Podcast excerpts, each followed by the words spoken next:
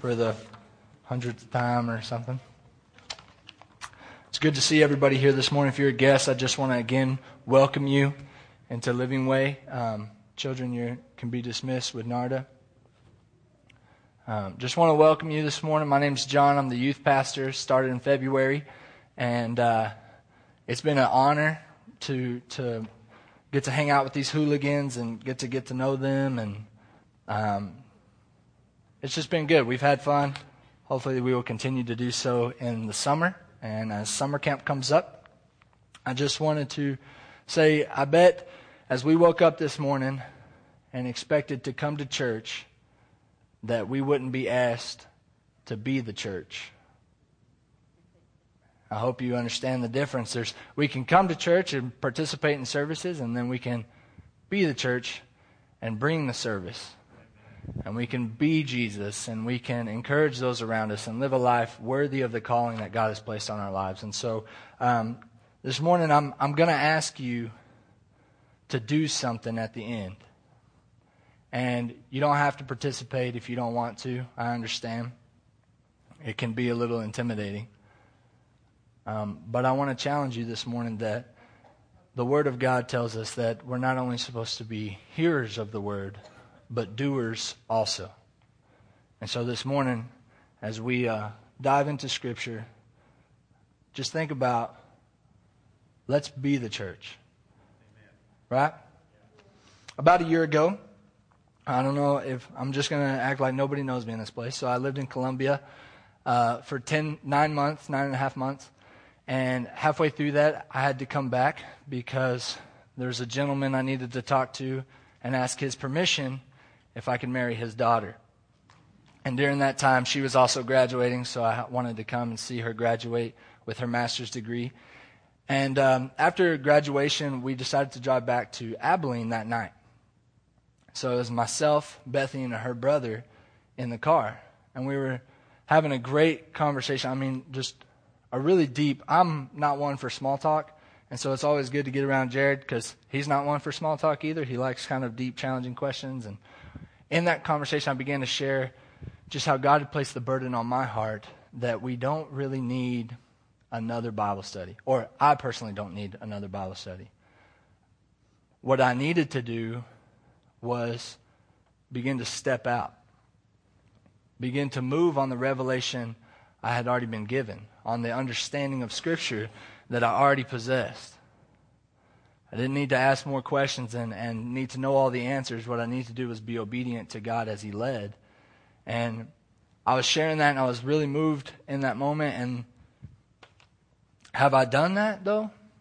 I mean, honestly, have I began to step out like I was saying? You know, Jared and I had a conversation with Bethany, and I was just... When God speaks, do I personally, John Poe, move? No. Do I listen to His voice all the time? No. And that really burdened me as I prepared this message because, again, in James 1:22, we can't just be hearers of the Word, but doers also. And if we're constantly studying the Word but not doing at what it's asking, are we even really listening to begin with? You know, I tried to write this sermon or a sermon 3 different times. I was up here till 11 o'clock last night preaching to the chairs, and I could not get a sermon to work. I couldn't, Scripture just wasn't opening up to me, and I was beating myself up because I know, personally, I have not spent enough quiet time, enough time with the Word, enough time seeking God's faith. And I began to say, this is why, I'm just not doing enough. I'm not doing enough. And I was really convicted because I was going to stand up here with all 3 sermons. The message was, as God speaks, do what He's asked, knowing full and well that I'm a hypocrite as I say it. That I could ask you to be obedient to God because it's easy to stand up here and preach the rah-rah message of, let's go, Christians, let's be the church. But when it comes down to my personal life and God's asked me to be the church, I ignore Him and I walk the other way. But I know the truth. I know God has said, listen, it's more important to hear and do than rather just hear. It's more important that you have some level of obedience in your life as a Christian. Otherwise, you're just spiritually fat. You're just constantly eating the Word of God and not doing anything with it. And the Bible tells us that if you're not a good steward of what you have, God will take it away. You know, he has a parable where he gives certain levels of money to different people, and one does nothing with it. As a matter of fact, he buries it and hides it, and that gets taken away from him and given to the one who does something with it. And so this morning, I'm going to give the church a chance to be the church. I don't plan to preach long, surprisingly. I don't plan to preach long. I want to be out of here no later than 11:30. Okay, but that doesn't mean lunch starts at 11:30. I want to give the church an opportunity to be the church. I want to give myself an opportunity to not just preach, but do. Not just say, but act, right?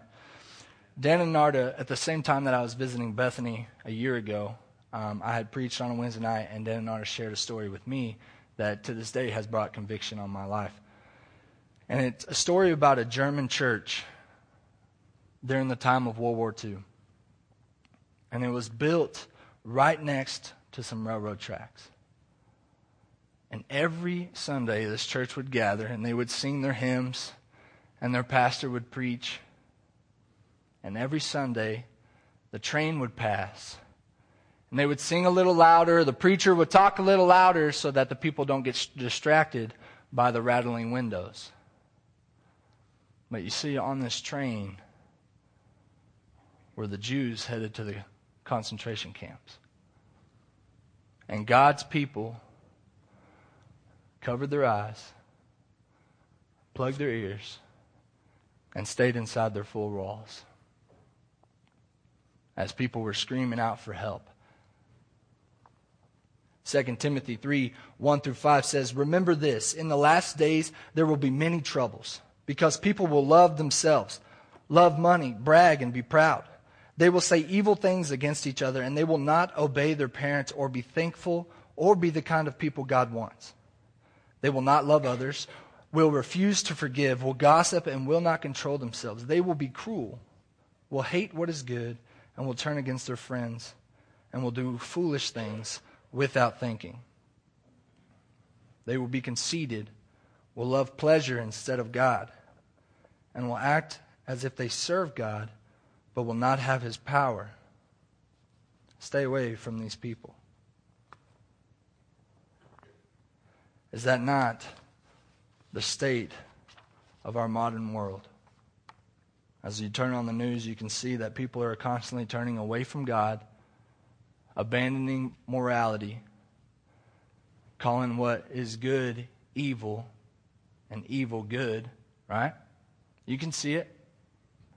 I mean, when you don't recognize sin, you no longer need a Savior.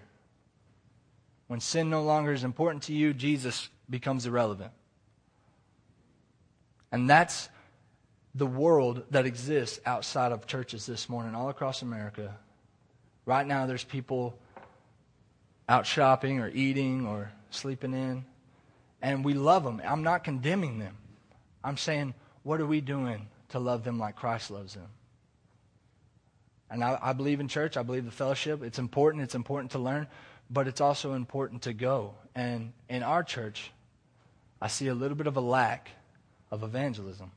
And being as I'm gifted in evangelism, I'm going to challenge us a little bit this morning. So grab your Bibles. Let's turn over to Jeremiah chapter 1. We're going to spend a little bit of time here. Then we're going to have a response time. And then I'm going to ask you to do something. And it's going to take a step of faith. It's going to put you in an uncomfortable position, but that's okay, because Jesus said, "I am sending my comforter to you." So when you get uncomfortable, He comforts you. That's how that works. Jeremiah chapter 1. I'm going to start in verse 4 of Jeremiah's call, and I'm going to read to about verse 12. I might go through the whole chapter.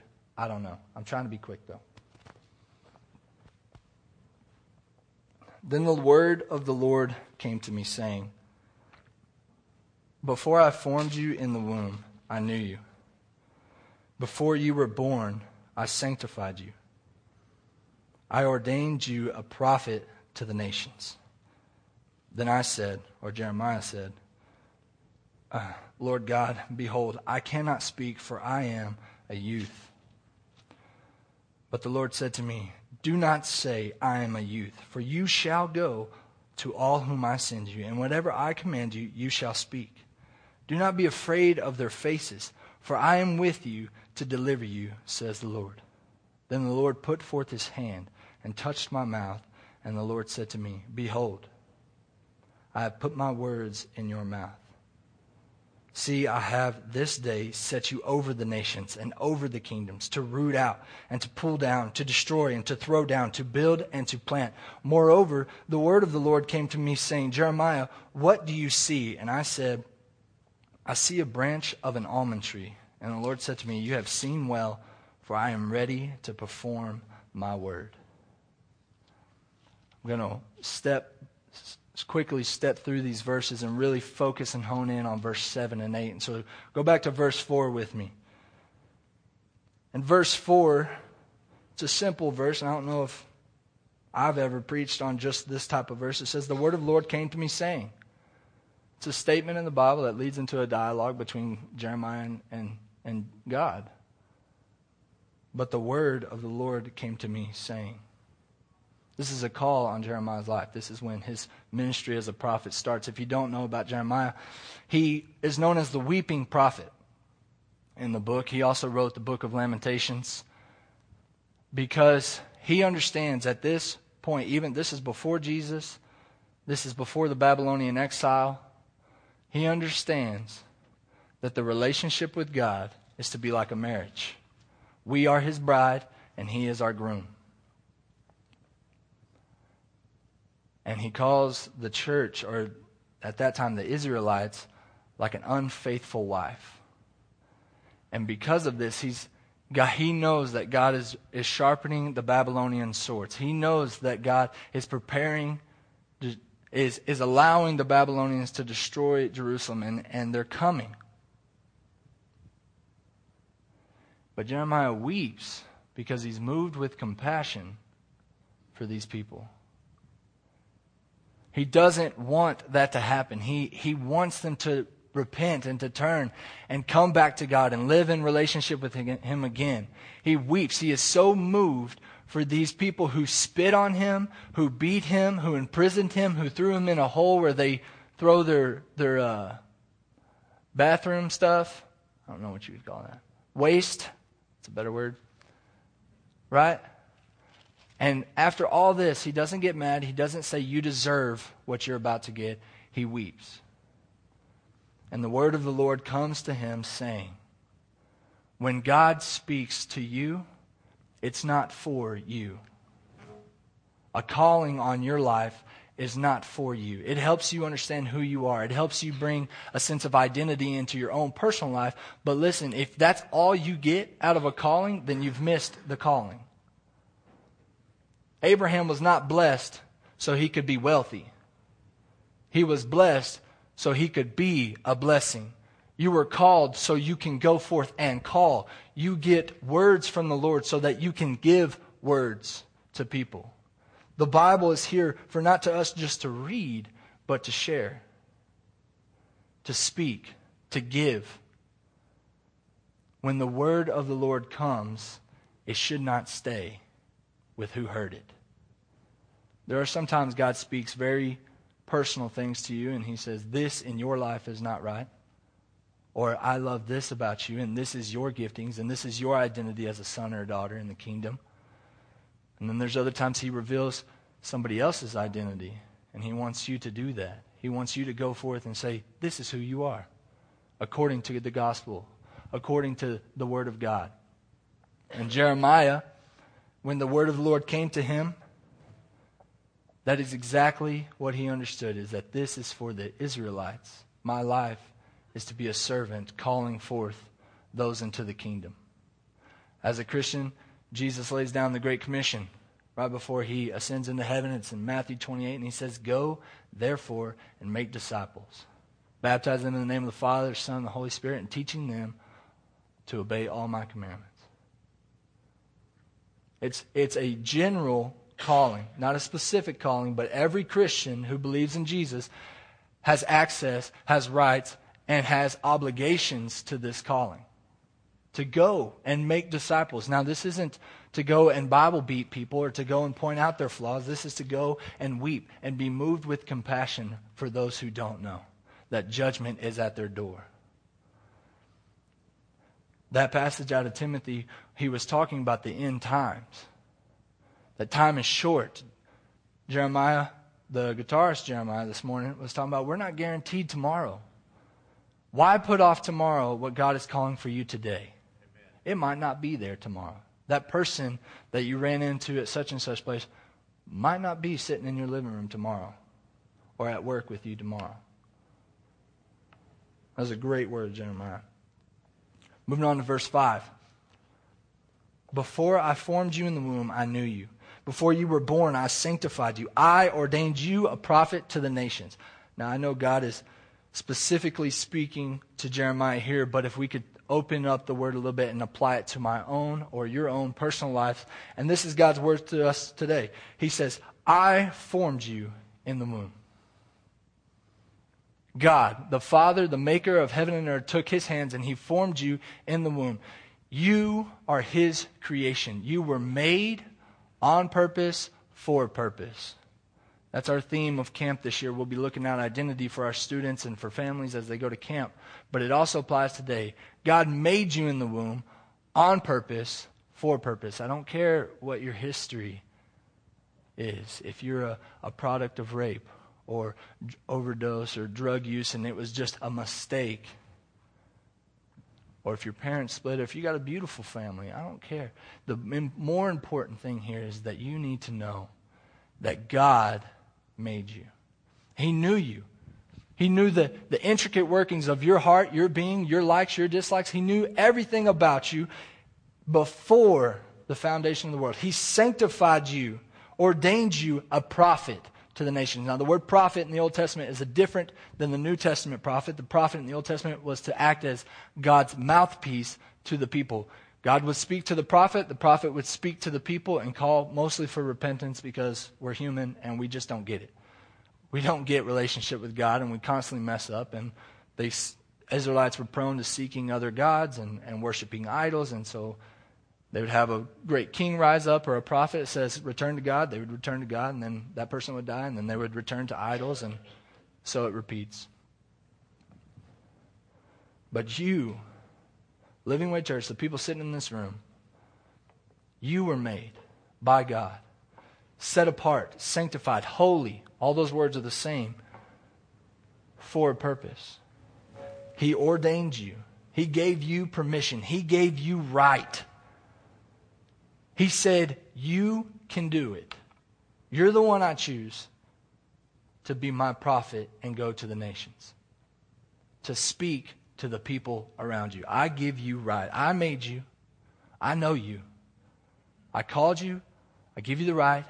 And I'm giving you the words to speak.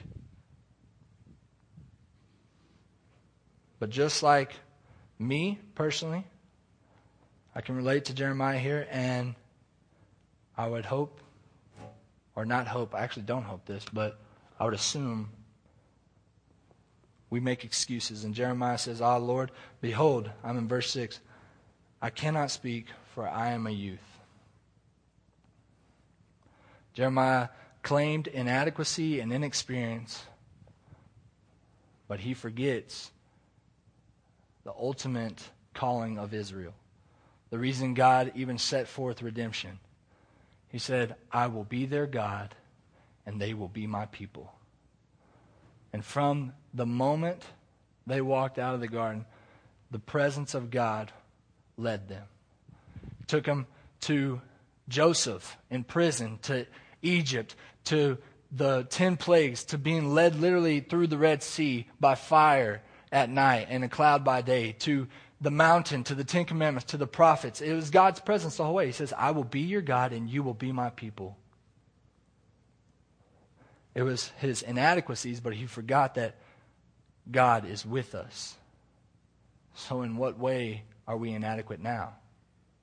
Verse 7, God addresses this. He says, "But the Lord said to me, to Jeremiah, do not say I am a youth, for you shall go to all whom I send you, and whatever I command you, you shall speak." Now don't listen to, "You shall go. You will do what I tell you, boy." It's not what I'm talking about. I'm talking about God's sweet grace and his belief in us that we can do what he calls us to do. He's already sanctified us. He's already ordained us. And he's giving us the words. He says, you can go wherever I send you. And you can speak as I tell you to. You have right to do so. You are my children and I am your God. Then he put, verse 8. It said, "Do not be afraid of their faces, for I am with you to deliver you, says the Lord." So I want to stop here and I want to make 3 points. If you're a note taker, this is the time. 3 points. I'm on pace. I got 15 more minutes. First point that God makes in verse 7 is stop voicing disqualifications. When God speaks to you, when he comes to you, when he calls you, when you feel the nudge of the Holy Spirit leading you, stop voicing your inadequacy. Why you're not good enough. That's not God. That was me and the tacos from lunch. That was not God. That's silly. You know what? And here's another thing we do. And sometimes it works and sometimes it doesn't. We throw out verbatim. If they walk by me 20 seconds from now and we look at each other for 3 seconds and then they turn and we face each other and we shake hands, then I will say what God has asked me to say to them. But until that happens, Lord, it's not you. And then it happens and you're like, okay, but that was like 2.9 seconds. So it's not quite what I was asked for, Lord. You know what I mean? Stop voicing disqualifications. Listen, we can make excuses all day long of why we're not good enough. You know it. I personally know my own. There's plenty of reasons why I'm not good enough. Just because I have the gift to speak does not mean I should have the right. And most of the time when I get ready to preach, I feel very humbled that a 25-year-old man can stand up in front of people who've walked with the Lord for longer than my age. And I don't feel worthy to teach people who know more about this than I do. But it's not about me. See, when God calls, he sanctifies, he qualifies, and he speaks.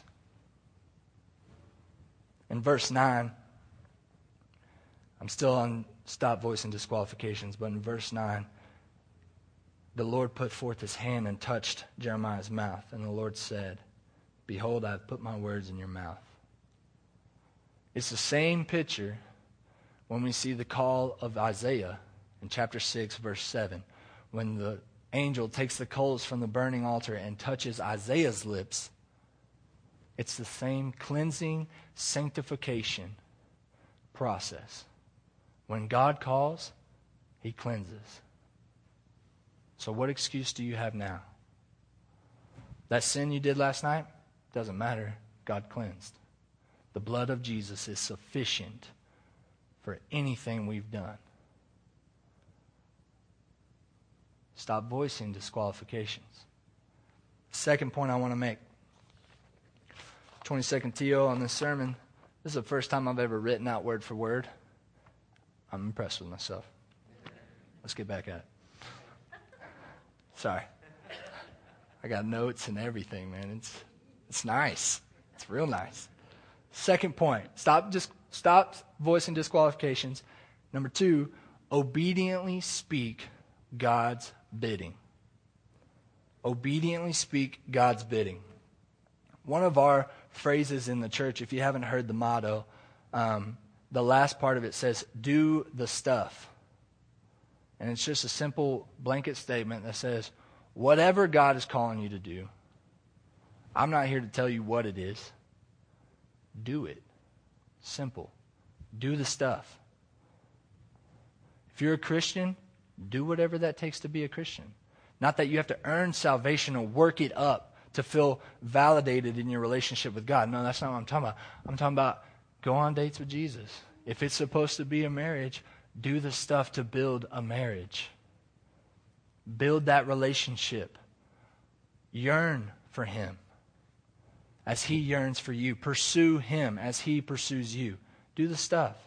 And when God speaks, in those moments where he says, you should probably give here or speak here or pray or come and be with me or put down the iPad, John Poe, put down the iPad.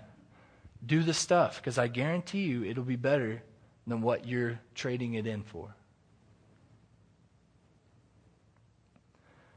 At men's retreat a couple weeks ago, I've been really struggling with it. I mean, I've been dealing with this for over a year, guys. Like, this is my hypocrisy in front of you today, that God has been speaking to me and telling me to step out and be bold and do the stuff, and I haven't. And so at men's retreat, again, I'm wrestling with this. Like, God, give me something fresh. And he's like, I'm not going to give you anything fresh until you do what I've already told you to do. You want to grow? Start walking with me. Otherwise, you're stuck until you realize obedience is going to release the kingdom. And God spoke to me because I was looking for affirmation. I was wanting people. It was like a 2-week period where I was working really hard, and I just wanted people to say, good job. Like, you're doing the right thing. You're such a man. I wanted everybody to praise me selfishly because I'm a words of affirmation person. If you don't know, my love language is words of affirmation. So if you want to love on me, puff me up. Okay? Woohoo! Yeah, okay. Just giving you a little tidbit. Youth, don't betray me, because I already see the scheming in your eyes. But the Lord told me, as I was saying, God, I just want to be told that I'm doing the right thing. He says, if your work for the Lord needs to be reaffirmed by an outside voice, meaning somebody else or some book, then it can also be discouraged by the same outside voice. If your following God needs to be reaffirmed by somebody else, then the moment you step out in faith and they don't agree, you'll step back because you don't want to offend them. Galatians 1:10 says, am I working for God or for man? If I was working for man, I could not be a servant of God. That hit me home. The third one, stop voicing disqualification. Obediently speak God's bidding. Refuse to fear.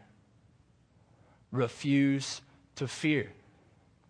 I wish Bill Carroll was here this morning, because he's always talking about this chicken line. That we got this line drawn in the sand, and we got to step over that, but there's a big part of us that either we don't have any legs to step over, some sort of disqualification. We're making excuses. We're not sure if that's really God speaking to us, or, quite frankly, we are just afraid. We are so afraid. Either that we'll be made fun of, we'll look a fool, or maybe it'll work. Maybe God will ask us to change our entire life to fit around this new lifestyle, and we're pretty comfortable with where we're at. We like it. It's easy. It's repetitive at times, but it's easy. But when God asks us to move, the fear comes up, and we don't want to lose what we have, and we hold on tight. And fear does not let us come to God with open hands and say, my life is yours. Refuse to fear. 2 Timothy 1:7 says, for God did not give us a spirit of fear, but of power, love, and a sound mind. Fear is not something God wills. It's not something he gives you. It's not a calling. It's not a gifting. It's of the enemy, and it's of our own doing. The enemy comes to kill, steal, and destroy, and he wants to make you afraid of spiders. He wants to make you afraid of the dark. When I was a kid, I used to run on the furniture to turn the light switch on, because there was something always under my bed until the light came on, and then I was good. Because fear. When God speaks, I'm sure Abraham or Jeremiah had this fear, because he said, Lord, I'm a youth. They're going to look at me and laugh. They're not going to listen to me. What do I have to say to them? And he was afraid of a nation that God had called him to speak to. But we do not have a spirit of fear. And let me tell you what God's answer was with that. For I am with you to deliver you, says the Lord. Verse 8, do not be afraid of their faces, for I am with you, says the Lord. Listen, if God is giving you the words, and he's also, in verse 10, setting you over the kingdoms to root out, to pull down. He's giving you authority over everything in the name of Jesus, because everything is under Jesus. If he's already given you the words and he's given you the authority, what do you have to be afraid of? All you have to do is be faithful to what he's called you to do and let him be effective. You're not the one who's required to bring salvation to people. You're the one who's supposed to share the good news. You're not the one to bring healing. You're the one that's supposed to allow the Holy Spirit to flow through you and the power of God to bring healing. Emotional, mental, physical, spiritual. But when we look at ourselves, we do, I'm not good enough. That wasn't you. And I ain't doing it. So this morning,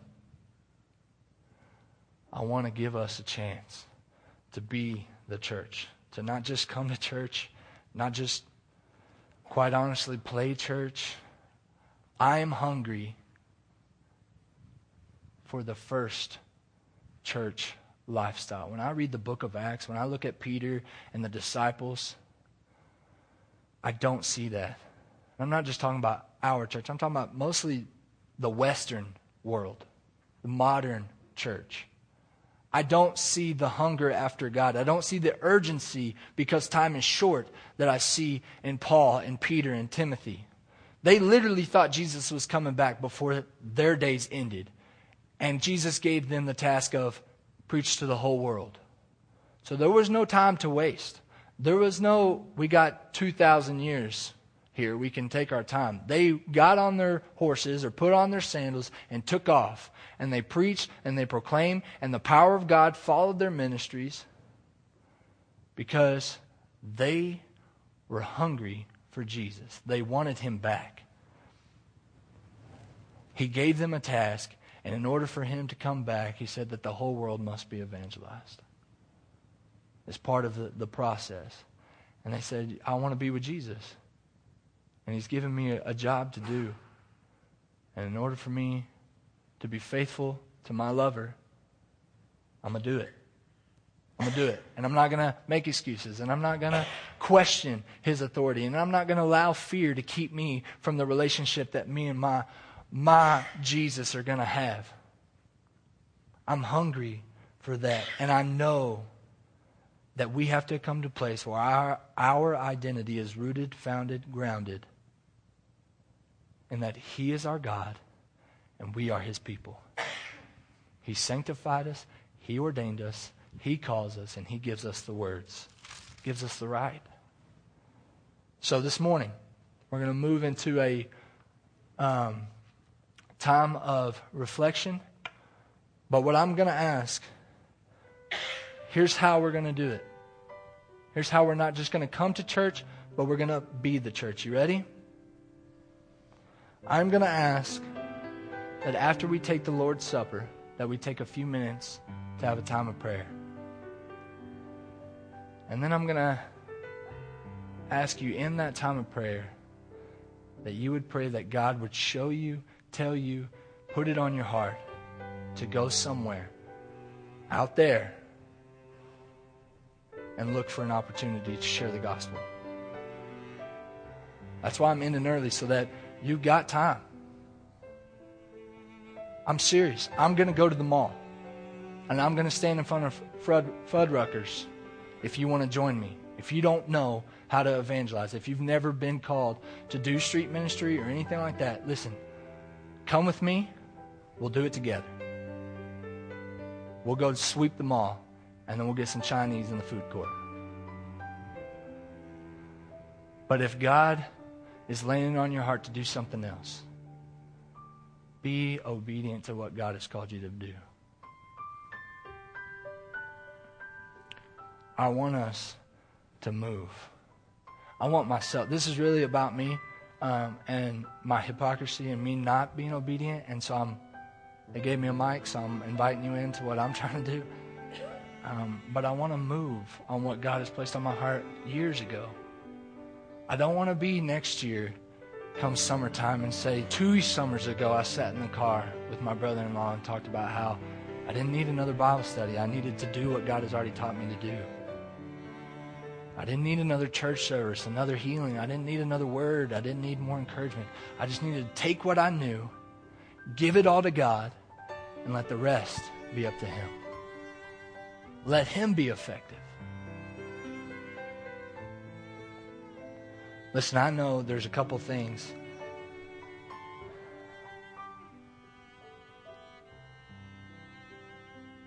if you have children and you're thinking, I got little ones. I can't go to the mall and try to pray for somebody and they're screaming right next to me. I understand. God knows that too. If they're babies, then you do what the Lord has led you to do today. As long as it takes you leaning on Him. As long as it puts you in a place of being a little bit uncomfortable, a risk in your faith. And let the Comforter come and comfort you. I understand babies. Babies don't sometimes get what we're doing in the kingdom of God. If you got little ones, not babies, but not fully understanding what's happening, this could be an awesome time to show them and lead your household. Men, to lead your families and represent Christ to your children. Some of you, I know, won't want to come. This is a little bit too weird for you or something. And that's okay. Listen, I'm not here to tell you. I'm inviting you. And if you don't want to do it, I'm not going to say that you're less than me. Because I haven't done it for the last 4 years of my life. So what right do I have? And I hope and pray that nobody else in this room will look at you and say, oh, you're not going to go. It's not our heart, guys. We want freedom, grace in this place.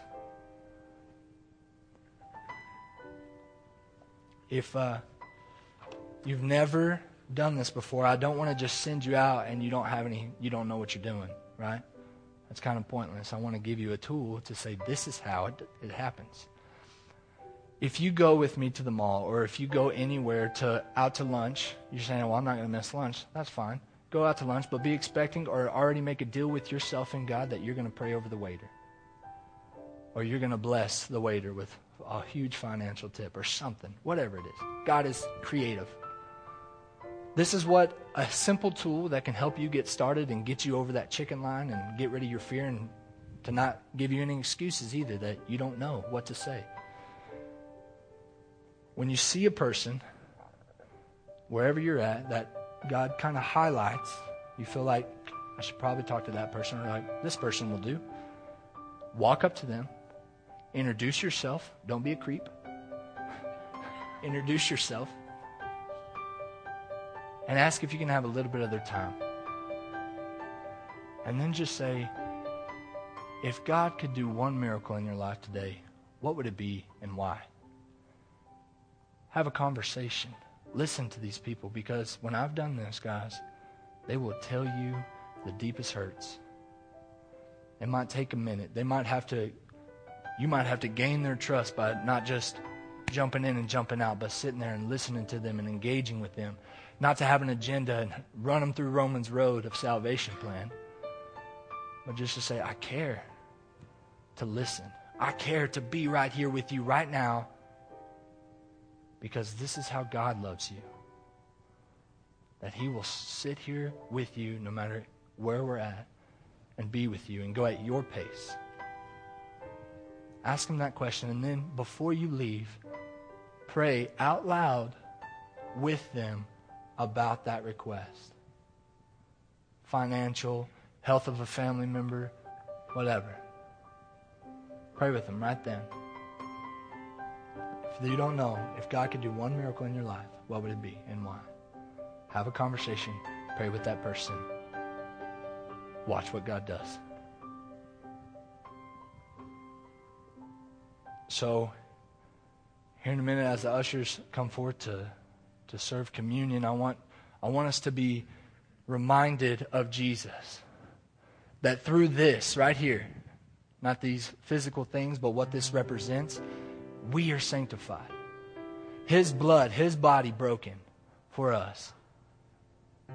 He took our sinfulness, traded for His righteousness. So now we are in right standing with God.